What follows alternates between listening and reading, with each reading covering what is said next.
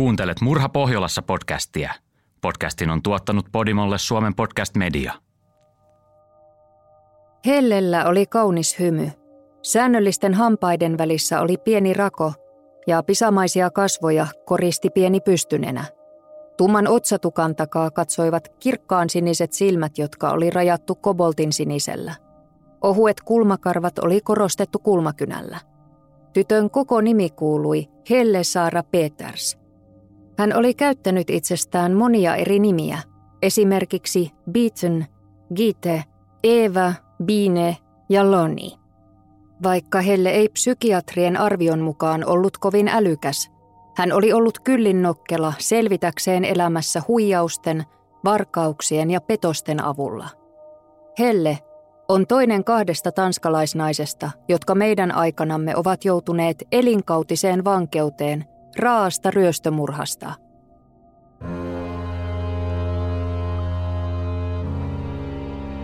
Kuuntelet Murha Pohjolassa podcast-sarjaa, jossa kerrotaan Tanskan, Grönlannin, Ruotsin, Norjan ja Färsaarten huomiota herättäneistä murhatapauksista –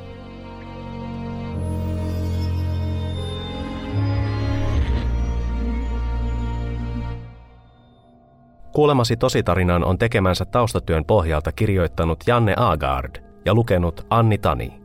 Tarinassa kerrotaan tosiasioita, jotka on julkaistu aiemmin tiedotusvälineissä.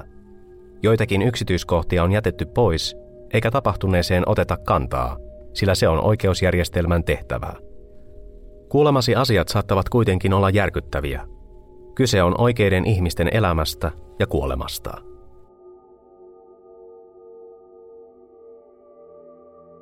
Marraskuun 22. päivän aamuna vuonna 1999 kotiavustaja aukaisi Jens Alfred Madsenin talon oven Toftakerissa Pohjois-Jyllannin Söndersössä noin 15 kilometrin päässä Odensesta koilliseen.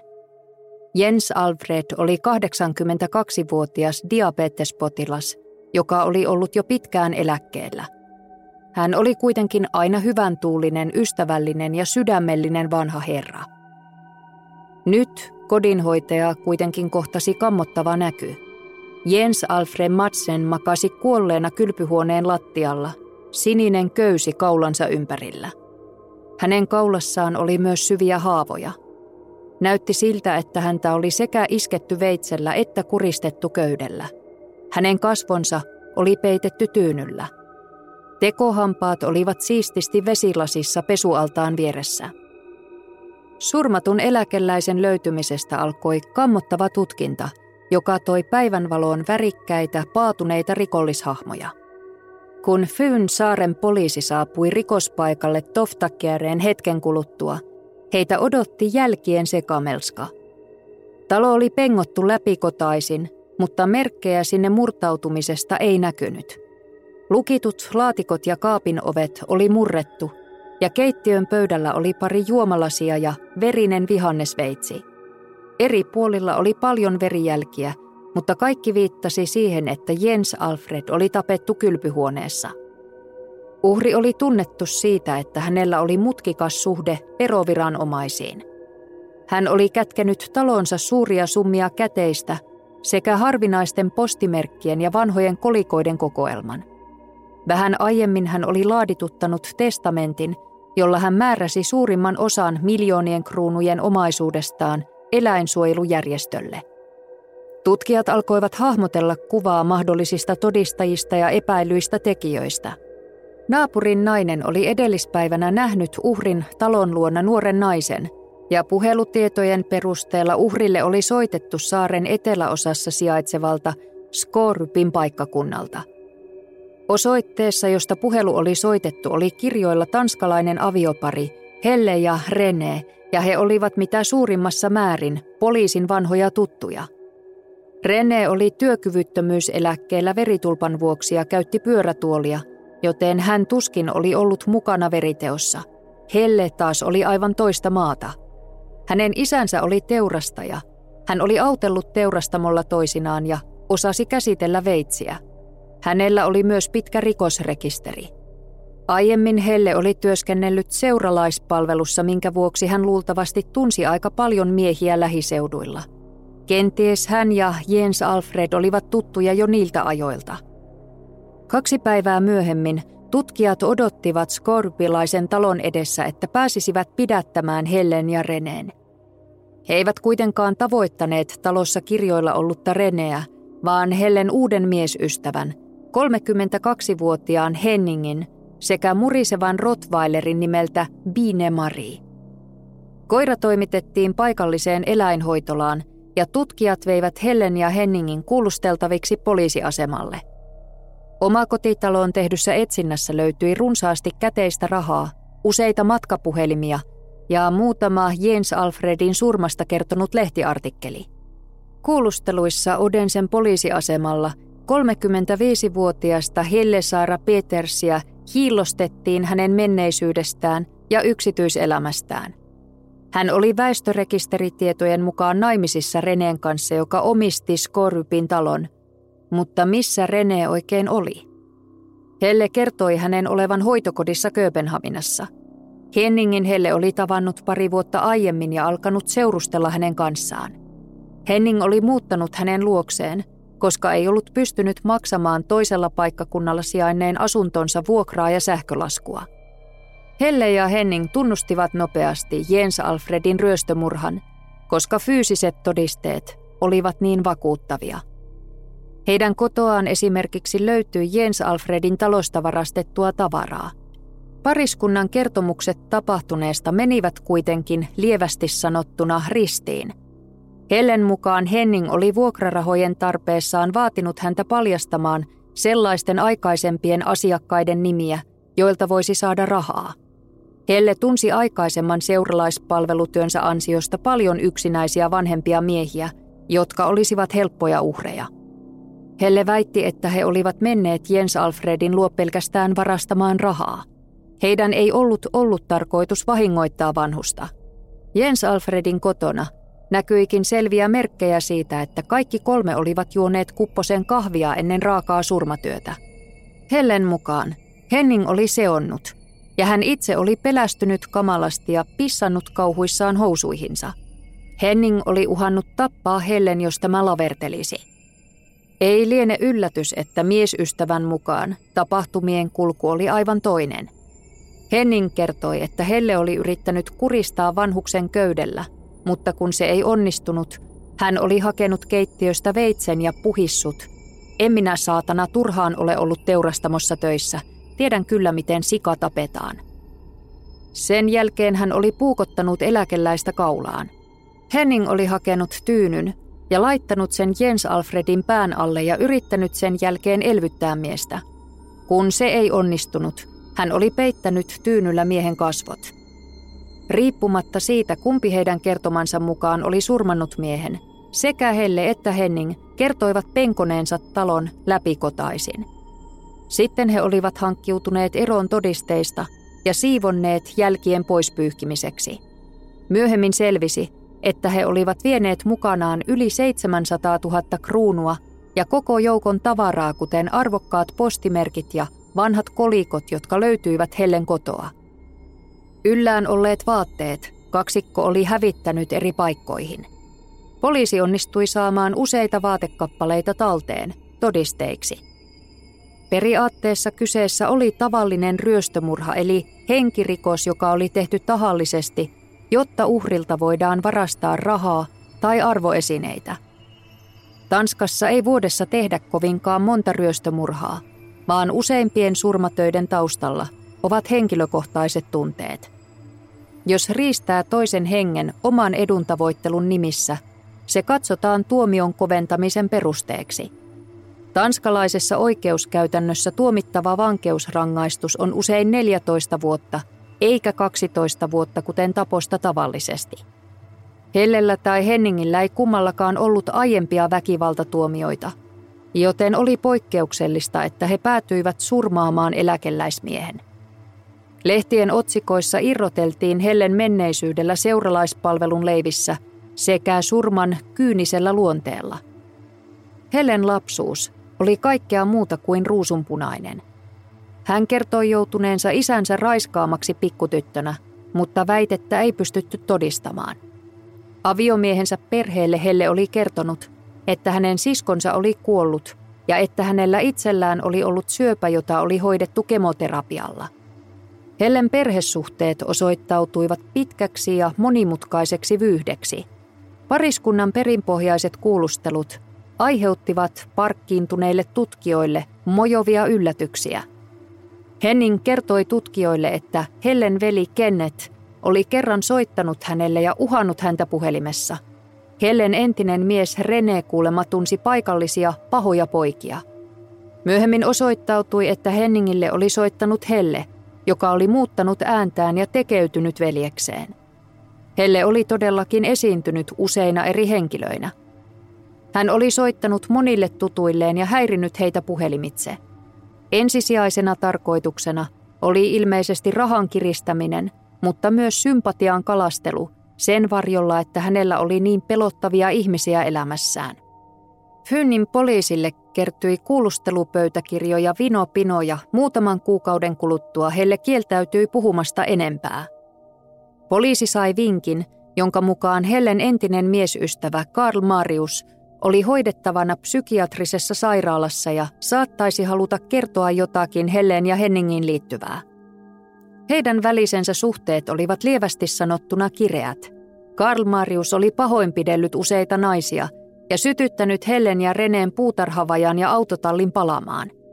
Karl Marius kertoi kuitenkin myös, että Helle oli aiemmin ehdottanut, että heidän kahden pitäisi mennä kylään Jens Alfredin luo ja tappaa vanhus, sillä tämä oli piilottanut rahaa patjaansa. Kaksikko oli todella käynytkin Jens Alfredin luona – Mies oli ottanut heidät avosylin vastaan ja tarjonnut kahvia ja pullaa. Karl Marius ei ollut hennonnut tehdä vanhukselle mitään pahaa, ja he poistuivat vierailulta vähin äänin, Hellen suureksi harmiksi. Hellen menneisyydestä paljastui monimutkainen valheiden verkko. Hänellä oli yhtä monta puhelinta kuin valehenkilöllisyyttäkin – hän kertoi toinen toistaan uskomattomampia tarinoita saadakseen ihmiset antamaan itselleen rahaa ja myös säälimään itseään. Hän väitti muun muassa synnyttäneensä kaksoset, ja näille lapsilleen hän oli kehitellyt monta vaihtoehtoista elämäntarinaa. Helle oli myös kertonut, että hän oli kuolemansairas ja että hänen miehensä Rene oli itse asiassa hänen velipuolensa. Hän vaihtoi nimeään lukemattomia kertoja petosten jälkiä peitelläkseen. Aikaisemmin tämä olikin onnistunut. Poliisi jäi ihmettelemään invalidimies Reneen poissaoloa. Hellen mukaan Rene oli kööpenhaminalaisessa hoitokodissa, mutta tutkijat eivät saaneet tiedolle vahvistusta. Helle ja Rene olivat tutustuneet toisiinsa vuonna 1994, kun Helle oli töissä hierontaklinikalla Viiporissa. Rene oli 13 vuotta Helleä vanhempi ja kolmen veritulpan seurauksena hänen vasen silmänsä oli sokeutunut ja vasen puoli kehosta halvaantunut, joten hän joutui käyttämään pyörätuolia. Helen vanhemmat eivät pitäneet Reneestä, siksi pariskunta piti vuonna 1996 solmimansa avioliiton salassa. Tuore aviopari muutti Skorypin taloon, jonka Hellen isä oli ostanut ja vuokrannut heille. Rene kävi kuntoutuksessa USA – hänen tilansa koheni vähitellen. Reneen hoitoon kuului vuorottelujaksoja kodin ulkopuolella ja Helle hankki itselleen nuoren rakastajan, kanssaan samanikäisen Karl Mariuksen. Avioero olisi ollut varteen otettava vaihtoehto, mutta Helle sai selville, ettei hänen omalla vaatimattomalla varhaiseläkkeellään olisi pitkälle pötkitty. Yhteiselo Renen kanssa oli koko ajan painostavampaa, erityisesti siitä lähtien, kun Karl Marius muutti asumaan omakotitaloon ja he kaikki asuivat kolmisin saman katon alla. Karl Mariuksen ja Hellen suhde oli seksuaalinen, ja Rene vaikutti hyväksyvän sen, vaikkei tunnelma kolmikon kesken ollutkaan erityisen hyvä. Helle pani Reneen lääkkeet lukkojen taakse ja yhteen törmäyksiä riitti aina syksyyn 1997 saakka, jolloin tilanne kärjistyi kuolemaan. Kun Helle Odensen vankilassa istuessaan kieltäytyi puhumasta enää tutkijoille, hän kirjoitti itsemurhakirjeen ja toimitti sen vankilahenkilökunnalle. Kirjeessä hän kertoi, että Rene oli tapettu kaksi vuotta takaperin. Helle ei toteuttanut itsemurhauhkaustaan, vaan suostui myöhemmin kuultavaksi Reneen surmaamisesta. Veriteko tapahtui elokuussa 1997. Skorypilaisessa kimppakämpässä oli ollut kireä tunnelma. Kun Rene eräänä päivänä oli kaatanut kahvikuppinsa ja ärissyt Hellelle, Helle ja Karl Marius olivat päättäneet antaa hänelle rauhan, kuten Helle myöhemmin kertoi oikeudessa. Helle laittoi kourallisen rauhoittavia lääkkeitä Reneen eteen pöydälle, tietäen, että tämä söisi ne kuin makeiset. Reneen simahdettua Karl Marius raahasi hänet kylpyhuoneeseen ja piti kättään hänen nenänsä ja suunsa edessä, kunnes hän kuoli. Sitten Karl Marius raahasi ruumiin autotalliin – siellä Helle ja Karl Marius kiskoivat mieheltä hampaat suusta, vaikeuttaakseen ruumiin tunnistamista. He puhuivat pitkään siitä, mitä tehdä Reneen ruumiille, ja päätyivät lopulta riisumaan sen ja hautaamaan sen puutarhaan kaivamaansa kuoppaan. Pari päivää myöhemmin he latoivat haudan päälle pihakivet. Siellä ruumis siis makasi, kunnes poliisi kaivoi sen ylös kaksi vuotta myöhemmin Hellen kertomuksen perusteella. Reneen kuoleman peittelemiseksi Helle oli peruuttanut miehensä säännölliset psykiatrikäynnit. Hän vaihtoi Reneen nimeä useita kertoja laatimalla väärennettyjä valtakirjoja pitääkseen miehen poissa maksuhäiriörekisteristä. Hän hankki miehen nimissä luottokortteja ja huoltoasemien tilikortteja. Ilmeisesti hän myös haki apteekista Reneen reseptilääkkeitä ja nosti tämän 9500 kruunun eläkkeen joka kuukausi. Kukaan ei näytä epäilleen mitään, eikä Reneellä ollut sukulaisia, jotka olisivat kyselleet hänen peräänsä. Ystävilleen Helle kertoi vain, että mies oli viety hoitokotiin Kööpenhaminaan. Oikeudessa Helle väitti, että Rene oli terrorisoinut häntä vuosikaudet ja että hän oli lopen uupunut hoidettuaan häntä niin pitkään.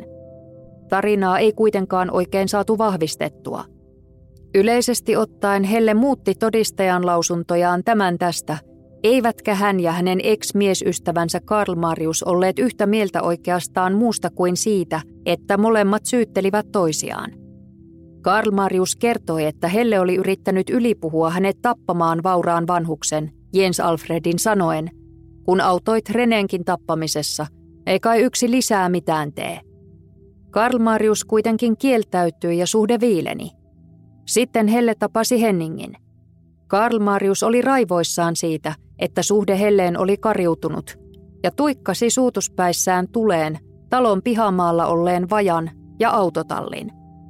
Tammikuussa 2001 Helle, Karl Marius ja Henning joutuivat oikeuden eteen Östra Lenstratissa.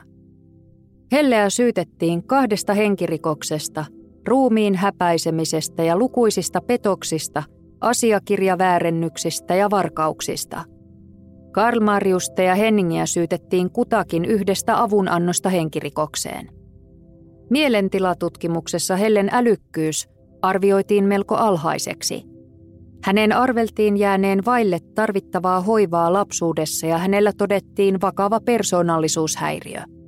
Hän tulee helposti riippuvaiseksi muista, mutta samalla hän on kontrolloiva – Pohjimmiltaan hän on epävarma itsestään ja turvallisuushakuinen, ja hänen oma kuvansa on kielteinen.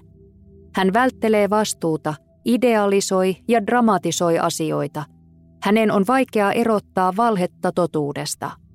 Kaikesta huolimatta Helle ei suinkaan ollut psyykkisesti sairas, joten hänet voitiin tuomita tavanomaiseen vankeusrangaistukseen. Syyttäjä vaati hänelle elinkautista rangaistusta ja kuvasi Helleä hengenvaaralliseksi. Maalikkotuomarit määräsivät hänelle 16 vuoden vankilatuomion ja totesivat hänet syylliseksi kaikkiin syytekohtiin. Karl Marius sai 12 vuoden vankeusrangaistuksen Reneen taposta. Henning vapautettiin Jens Alfredin surmasta, mutta hän sai kolmen vuoden tuomion ryöstöstä.